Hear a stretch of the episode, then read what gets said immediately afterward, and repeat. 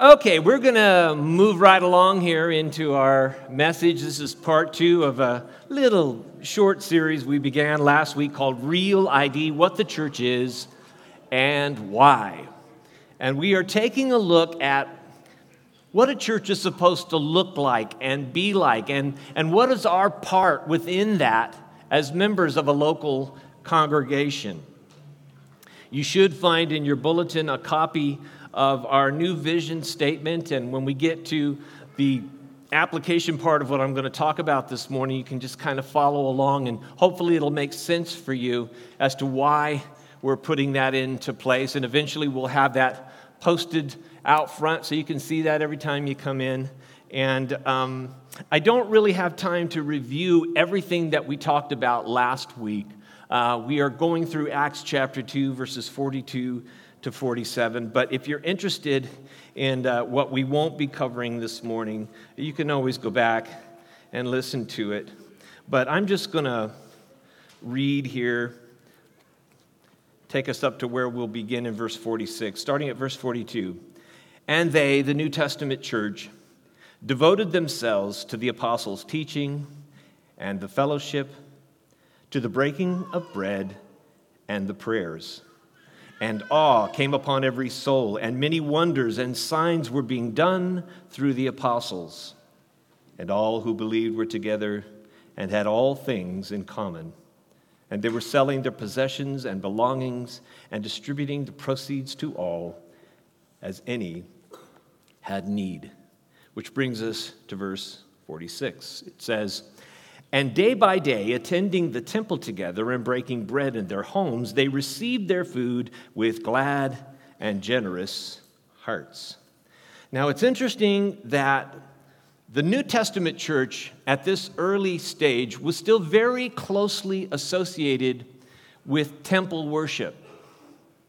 In time, the leaders of the New Testament church and, and the members of it would begin to realize that there were theological differences between Judaism and Christianity. And those differences would become apparent with, with each passing day, and that would serve to kind of begin to splinter off these two faiths.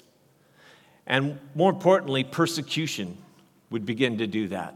The Jews were not going to tolerate what they considered this sect that declared Jesus as the Messiah and therefore them as criminals for executing him. And so persecution made it separate. But for now, the early church would meet in the Jerusalem temple. We see that uh, Acts 24, verse 53. They would get together during uh, the temple teaching time, and they would gather in a place that is known today as Solomon's Colonnade or Solomon's Portico. You can read about that in Acts 3 and Acts 5. We know that it was located on the eastern side of the temple near what's called the Court of Women. And essentially, what it was was a patio area. It was, it was a porch, and it was really sort of far removed the, from the inner workings of the temple. As you would walk into the temple on the eastern side, you would come essentially to this outer rim area, and there was a patio there, and that's where the apostles would gather those who were now part of the New Testament church. And we know now that it was a pretty sizable number. Throughout the city, there were the original disciples perhaps about a little more than 500 in number. And then there were the 3,000 that got added on Pentecost as a result of Peter's spirit empowered message. Now, I don't think all 3,000 were attending temple services, but there was clearly a large enough crowd there that they needed a, a, an area, a patio area to meet. We know that this uh, patio was covered, it was about 25 feet wide and it was supported by 40 foot tall columns, and it was long, sort of rectangular. And that's where the Christians would meet. The apostles would instruct them. They were also doing some fantastic miracles in this area. but it was troubled. The apostles, the early followers of Christ, the, New Testament church, were being monitored. They were being watched by the religious leaders who controlled the temple, by the temple police force, much like a college, they had their own cops there. People were observing what they were teaching, they were reporting back to the leadership. It was tense. And yet, we see that there was a group that would meet there on a regular basis. These were people who were brave enough to go against what the Jewish religious leaders had, had already said. They had already issued sort of warnings. I mean, I guess you, you probably didn't need any more warning than the fact that they crucified their leader. And yet, these people were still meeting in this outside area together. Day by day, they would go to the temple, probably just breaking it up day by day so that they could get this large group all covered. So every day, the apostles would go to the temple, every day, they would teach. And it says they were also breaking bread in their homes. Now, this is interesting. The practice of Christianity wasn't just limited to the temple. In fact, it was spread out throughout the city of Jerusalem in many, many living rooms and dining rooms. There were little smaller subgroups of the Christian church that were meeting. And they were breaking bread in their homes. I mentioned this to you guys last week. They ate together a lot. Food was a big part of the New Testament church. But I think there was more involved than just eating together and sort of hanging out and getting to know each other. I think these, these home groups were purposeful. And in the days ahead, they were going to become vital, especially after their access to the temple was cut off. I think that they were meeting in homes because it was easier there to teach what God's word said. I mean, think about it. Every word that's coming out of the apostles' mouth is being written down by somebody when they're at the temple. I've heard stories about what it was like for Christian pastors in the late 1930s in uh, Europe, especially in Germany, where pastors would stand before their congregation and there would be agents of the Gestapo sitting in the congregation writing things down. Sometimes the, the state police would come to pastors and force them to submit their messages to them before they could be preached. You had something very similar to that going on here in Jerusalem. The temple priests, the temple police, informants that were spread into the crowds were listening to what was being taught and reporting it. They were watching what was being done and reporting it. I mean, we know in the very next chapter, in Acts chapter 3, uh, Peter and John are going to encounter a lame beggar at a, at a gate that was just outside where they were meeting. And they're going to heal him. And they get arrested for it. They get dragged before a religious tribunal. They get threatened and told that they had better shut it down and shut it down quick, or there were going to be grave consequences. So teaching at the temple was a little dicey. Now, they did it anyway, but it wasn't easy. What they found was it was much easier, much more comfortable. I don't know that the apostles were super bothered by it because they knew they were doing what God said, but maybe for the followers of the first century church, probably a little easier to sit in someone's living room where you can ask honest questions where you can learn and not be distracted by somebody watching me, as somebody reporting me. It also developed close friendships with people because there's nothing like meeting in somebody's home to get, to get to know folk. And it also created mentoring opportunities where maybe the apostles or the people that were teaching in these little house churches would begin to see somebody who had great potential and great curiosity and wanted to grow and could say to them, hey, how about you and I spend a little more time one on one, where I can really show you what it means to follow Christ? We're also told that, and, and like I said before, as soon as the temple axis was cut off, house, I'll get that, house churches became where the church met. It wasn't like today where we, where we build structures where we can all come together on Sunday. Um, the New Testament church was much more grassroots. They met in homes in just about every city. Now, there were times when they would get together wherever they could, assembly halls and other places, but for the most part, the real work of the church was done during the week in people's homes, which made it very strong and very hard to root out. You remember when it says that Paul, later on, Saul of Tarsus at the time, when he's trying to root out the Christian church from Jerusalem before he takes it on the road, it says he was going house to house.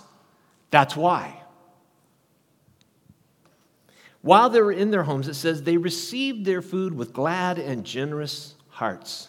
And now what we're seeing is not so much the structure of how the church worked, but more the heart of the church. What the New Testament church was like.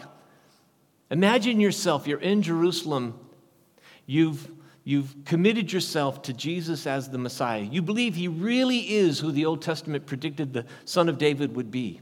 And you've seen inexplicable things, and you've joined this new group, and now you've been invited to somebody's home, and you've gone in, and you're listening, and you're a little maybe overwhelmed, but you're excited and now what you're getting is an insight as to what that would have looked like.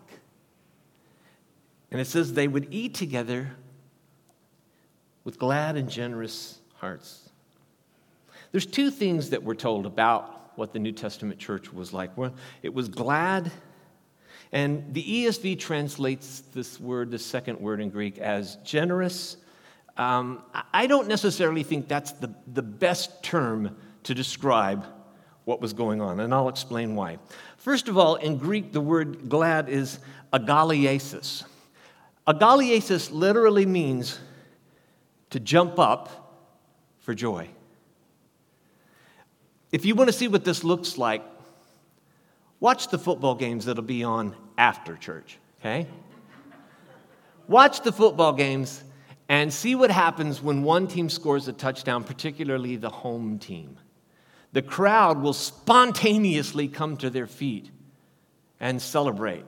Saw that last night in Jacksonville. That's what that word means.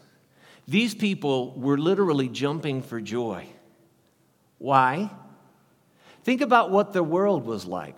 They're in Jerusalem, which means they're in a place that is, perhaps at the time, the most antagonistic city to their faith, other than perhaps maybe Rome. And even Rome isn't as antagonistic here as it would be later on. They're in a place where they are surrounded by people who don't like them and are trying to stop them. And yet they were jumping for joy. I'm sure many of them were facing hardship already. I'm sure many of them were being pressured by family members to, who were saying to them, What is wrong with you? You are abandoning the law of Moses for a heretic, for a man who was rightly executed? What's wrong with you? I'm sure some of them were suffering financially. Maybe some of them found themselves unemployed. We know that there was a lot of financial need. That's why they were selling everything they had to try to support the people who didn't have anything. I think the financial need was being driven by persecution, was being driven by hardship. And yet, under those circumstances, the people who were meeting in these homes were jumping up for joy. Why? Well, because God was at work among them. And that's always the result of that, no matter what's going on around you. In fact, most of the time, when hardship is going on around you, it makes it so much clearer and easier to see what God is doing. They were joyful.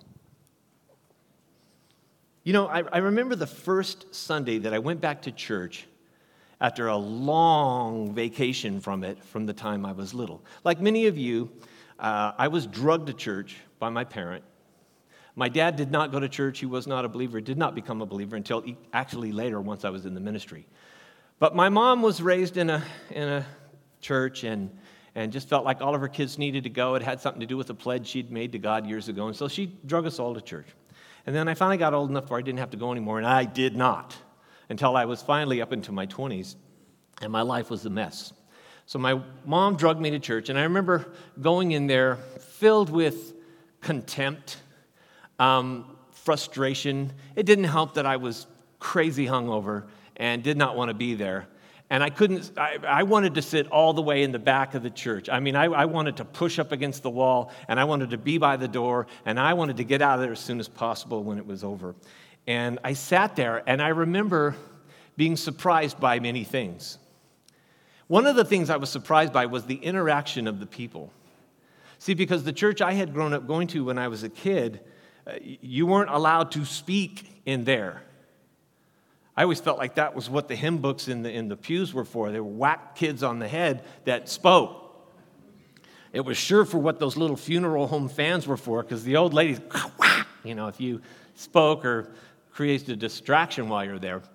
It wasn't like that. The place was buzzing. People were talking. They were excited. You could tell there was something going on there, and they were glad to be there, and they were glad you were there, which just made me angrier. Because I wasn't glad I was here. Why are you glad I'm here? But I sat there, and as I began to watch things start up, I began to realize that these people had something I didn't have. Their relationship with one another was joyful, and I couldn't figure it out. The next thing we see is that it says they were generous. In, in Greek, the word is actually a aphelotes. Aphelotes means something very interesting. It means, literally, no rocks. That's what it means. No rocks. Aphelotes was used to describe the way a farmer prepares a field that he wants to plow. Keep in mind, this is Jerusalem, which means it's in the Judean hills. And I don't know if you've ever been in that part of the country, but it's very rocky Kind of like Texas a little bit. You guys got your fair share of rocks around here. And before you could plant a field, you had to go out and clear it. Not just from the big boulders that are out there, but for all the little smaller ones that were just beneath the surface. You had to pull them out of there before you could plant. Remember, Jesus talked about some of the seed that fell among rocky soil? When they got done with a field, that it was sufficiently ready to plant, it was referred to as a aphelotes. There's no more rocks, there's no more stones. It is clear, it is unobstructed. What's being spoken of in this context as a aphelotes? Catch this. Their hearts. Their hearts didn't have any rocks in them. What does that mean? It means that there was nothing obstructing what God was trying to do among them. There wasn't pride, anger, resentment, jealousy, pettiness, sin. Their hearts had been cleared of those things by the Holy Spirit of God, and therefore all that was left was joy. And I think maybe a better word would be unobstruction, maybe sincerity, clarity, singularity of purpose and focus. There was nothing standing in the way of them being completely united. It was like fertile soil that was ready to receive the seed and produce a crop. Coming back to my first Sunday back in church, I began to realize as the service started that it wasn't an act. You know, when you're a kid and you see people in church sometimes, it's easy to spot the ones that are acting. This wasn't that. And the more I sat there and watched it, the more curious I became as to why. Why were they glad to be in a place that I hadn't wanted to be in even when I was a kid? Why did they seem to be genuinely happy to see one another and interacting with one another like they were friends or maybe better, family? Why were there no typical obstructions that get in the way from people having this kind of relationship? What was going on here? I really didn't understand it for quite some time. But what I did come away with on the first Sunday was this whatever it is, however you explain it, I'm wondering if it might not be something I need. Hang on to that. Verse 47 Praising God and having favor with all the people. And the Lord added to their number day by day those who were being saved. It says they were praising God. Again, why? I think in response to everything that was going on. Okay, first of all, the apostles are doing miracles. Don't see that every day. They were teaching them truth that was revolutionizing their lives. They had found a community of faith that was tight knit, better than family. And it was so welcome because they were in a difficult situation. They couldn't have made it without this community. That was how they held on amidst all the struggle that was going on outside of them. It became like their lifeblood. They didn't have to be dragged to church, they wanted to be there. Whether it was the temple or meeting in people's homes, they were anticipating it. They wanted it. It says they did it all the time. Isn't that strange? That they were that excited about it, and as a result of it, just praise came out. Back to my analogy that I'm sure I have already exhausted beyond your patience. That first Sunday when I sat there, when the service actually began, something happened they began to sing. Now, they had announced they were going to begin to sing, and a guy had come and stood behind the altar, and I could recognize him from my youth as, oh, yeah, this is the choir director. But there wasn't a choir, it was just him. And I was waiting for the musician, singular, to come out, Sister Edna, to go get on the organ, to start playing the opening chords of Love Lifted Me. But Sister Edna didn't come. Instead, a bunch of people that weren't that much older than me, some quite a bit younger, and I was in my 20s at the time, came and got behind musical instruments that I had only seen at a concert and began to play music that, while familiar to me in style, was unfamiliar to me in content. They began to sing music about the Lord.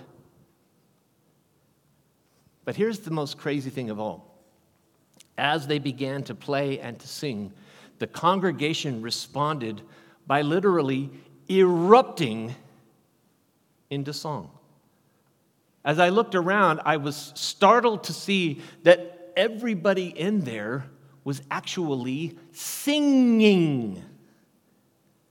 It actually, when, they, when they sang the first word, I actually jumped back a little bit because I was expecting the normal grave like silence of my youth. And I began to ask again, why are they singing? They seemed to like it. I hated singing at the time. Why? Because it was from the heart. Ever have something happen in your life that's just so awesome that before you can catch yourself, you're actually singing? I have. I used to work for the post office years ago, which means I was a very lonely guy and I drove the mail out in the middle of nowhere out in the country.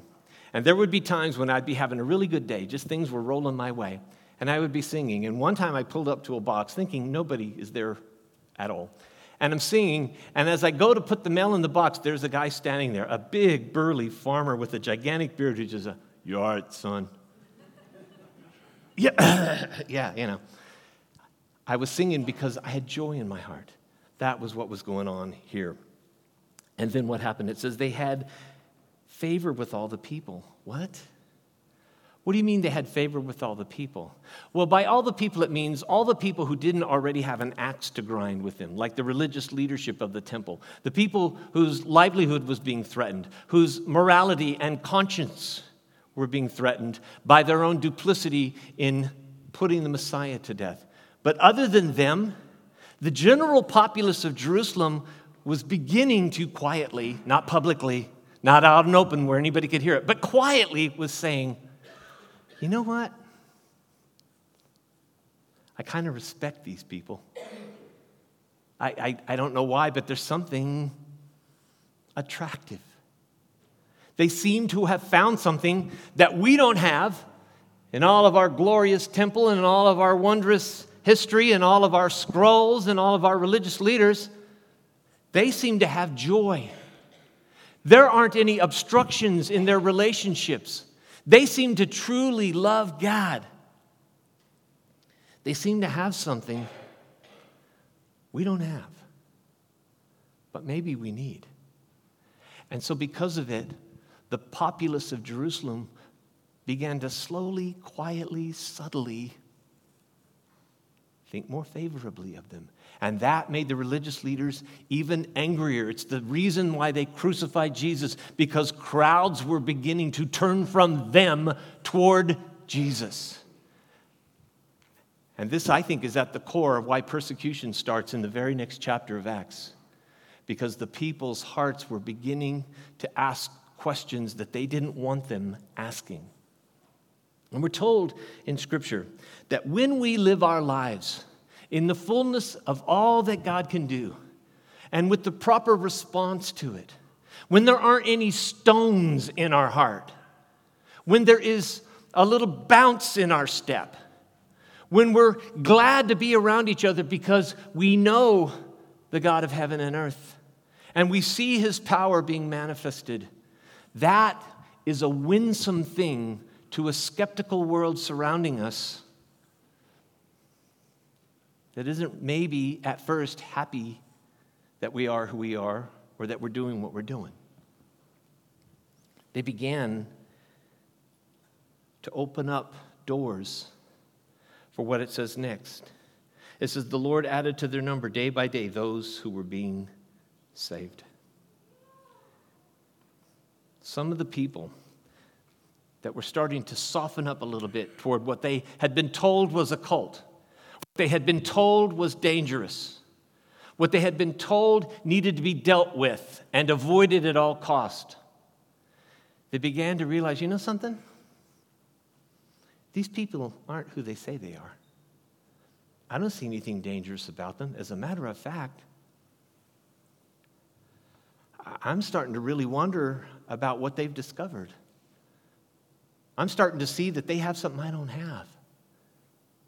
And because of that, because of the curiosity that was being generated, because of the winsome way that these believers were living their lives, loving each other, caring for those who were marginalized, taking care of each other, even financially. yeah. Miracles being done that couldn't be explained. Truth being taught that was mind boggling and life changing. These people were starting to flip Jerusalem on its ear on their way to doing the same thing for the Roman world in the days ahead.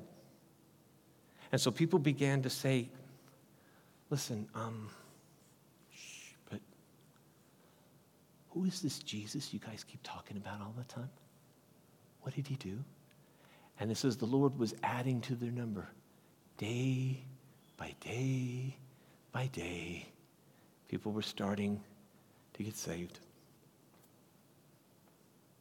But what's really interesting to note is that despite the fact that there were miracles that were being done, despite the fact that the apostles were teaching fantastic truth, despite the fact that there was a tight knit community,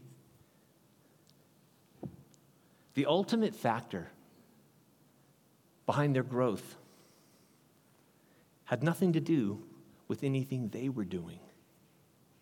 It had everything to do with what God was doing. Now, He was using them to do it but they were just the vessels.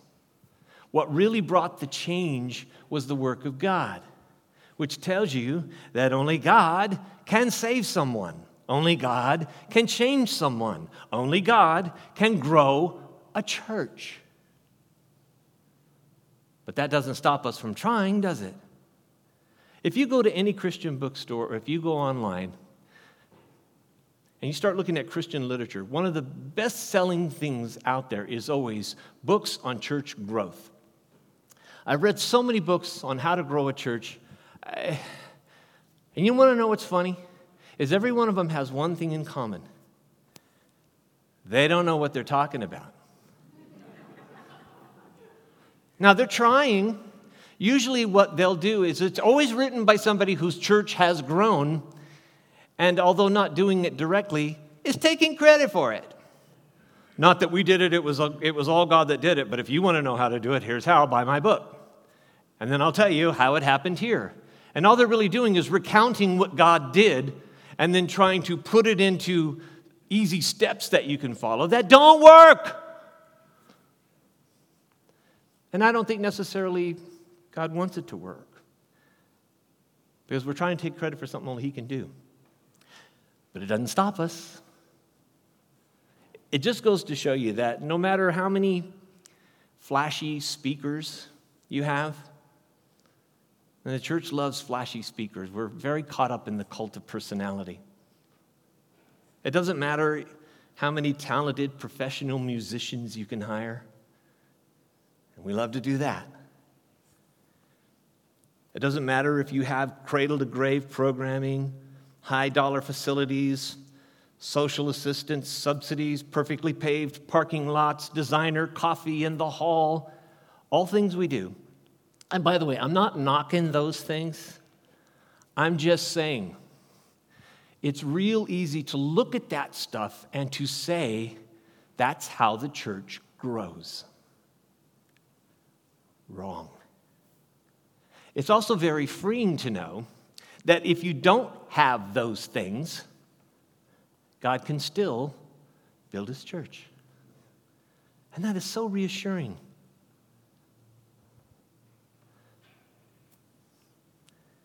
God will use ordinary people, regardless of what kind of worldly resources they have, to build the kingdom. You know, the, the modern mentality of the church most of the time is very similar to something that the Romans used to do. It was called bread and circuses. Kids, if you don't know what that is, look it up later.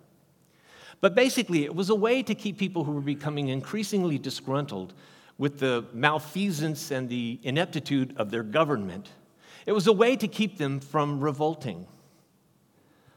They would feed them and they would entertain them. That's what the Colosseum was all about. And it kept them placated. And I think a lot of times churches think that when we do that and we can draw a crowd, because you can always draw a crowd if you entertain and feed them, that that is growth, but it isn't necessarily. That's not to say every big church has no new Christians, that they're not growing. Hey, no, listen, God bless them. But I just want to make sure that we know that the way God grows the church is the way God grows the church. And I find that most of the yeoman's work being done for the kingdom of God are being done, is being done by, in small churches by forgotten people who are doing yeoman's work in just faithfully sharing their faith, walking out what God says, and seeing God move among them. And then their numbers begin to just slowly grow, and the people begin to progress in their faith. Some of the best work God does, He does anonymously in forgotten little places like this. Okay? That's very encouraging to me. All right. What does the New Testament church look like? We're going to go back and review a little bit. In your bulletins, there should be a vision statement, and I've tried to follow along with everything that we've learned here. The first thing that marked the New Testament church was that they were seeking the Lord. They were seeking Him. They were deliberately seeking Him. It was purposeful. We're told in verse 42 that they devoted themselves to the apostles' teaching, to the fellowship, breaking of bread, prayer. It means that they were deliberately seeking instruction and community and accountability and reliance upon God. If you don't know what I'm talking about, you have to listen to last week. It says in verse 43 that awe came upon every soul. They were seeking God, they were seeking an encounter with Him, a taste of the divine. And God was rewarding them.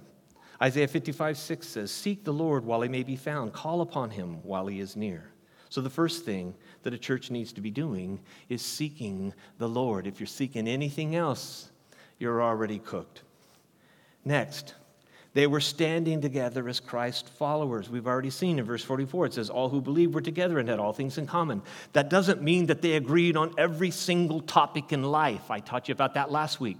It means that despite all of their differences, their age differences, their cultural differences, their political differences, their you name it differences, those things were being set aside in favor of the kingdom. The kingdom of God was being prioritized above every other individual concern. And that drew them together and drew them together and drew them together. And they began to realize they had far more in common with one another, things that were important, than they did that separated them. By the way, that's how you plow the rocks out of your heart. You can't come to God with your own agenda. You have to be ready to embrace his. And the more people that do that, the more unified the place will become. They were marked by love and unity and loyalty and grace. Paul, Paul speaks about this in Philippians 2, starting at verse 1.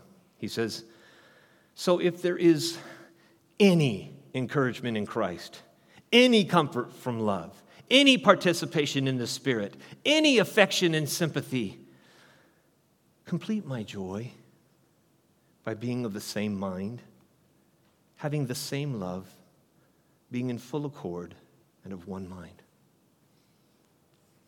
Paul is saying, listen, if anything good is happening in you because of the work of the Spirit of God, then the effect of that ought to be that I shouldn't have to cajole you to fight together instead of apart.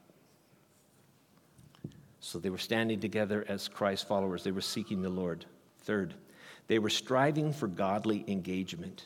Striving for godly engagement. They were working toward working together and getting involved in each other's lives. It was more than just being unified, it was involvement. Their lives were intertwined with one another. The more time went on, the more they were connected to each other. Verse 45 says they were selling their possessions and distributing the proceeds to all as any had need. We saw last week that the last thing that ever gets baptized is the pocketbook, the wallet. They were putting their finances right out there with their faith practice, which was a demonstration of its reality. Verse 46 they were attending the temple together and breaking bread in their homes. They were connected, and that is so important. That we don't just say, Well, I'll see you next Sunday. No, throughout the week, they were checking on each other. They were praying for each other. They were inviting each other into their homes. They were walking out their faith in a community that started off skeptical and afraid and antagonistic and was slowly, slowly, slowly being won over by the way they conducted themselves.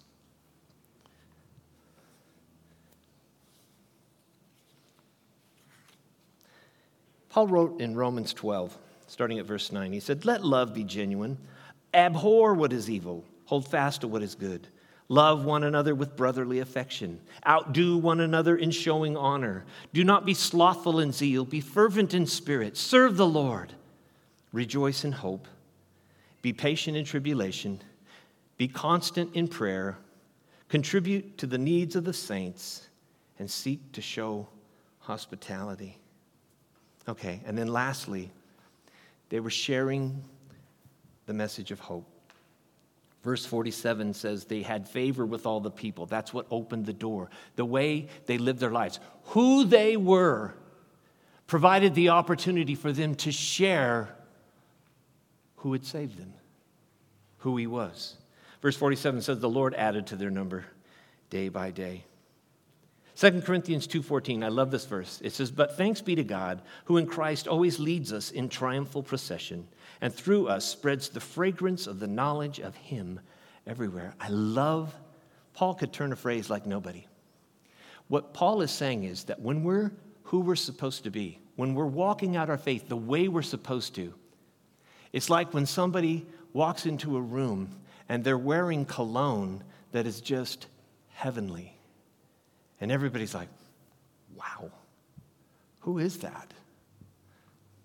I bought some new cologne one time and, and I didn't tell my wife about it and I tried it on and she was like, ooh, that's nice. Where'd you get that? Bonus. That's what we're supposed to be like. We're supposed to be wearing the cologne of Christ when we go out into a lost world so that when they see how we live and how we interact with each other and with Him, they say, hmm, something smells good. All right. When we're trying to draw a picture of what the church looks like, I, I think one of the best images that I always think about, because this was my experience, I've already told you a little bit about what it was like before God saved me, and then the transforming work afterward. But one of the best pictures I think of, of how the church works is that it's like a renovation center. It's where you take something that's broken and it gets fixed. Let me tell you a story. Every day that there, there's, a, there's a place where several large trucks that are full of discarded goods that have been called from a local landfill, they arrive at this warehouse it's in the eastern suburbs of Hamburg, Germany. And when it gets there, once all this stuff that's been taken out of the local landfill gets brought to this warehouse, it gets sorted through and categorized by a team of trained employees. But it's not a normal waste processing center, it's the first stage of refinement for something called in German the Stilbruch Kaufhaus. In German, Stilbruch Kaufhaus basically means off style department store, or maybe more accurately, bohemian department store.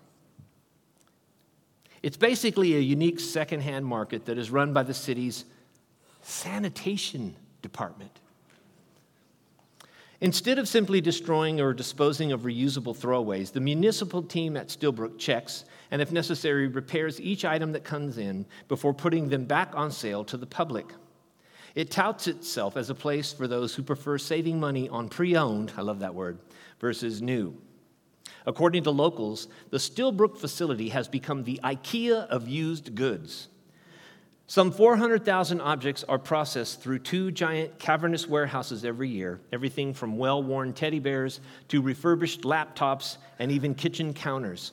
Stilbruch contracts with technicians and craftsmen who ensure that all used furniture is given a thorough beautification and all electronics can be sold with a one year warranty.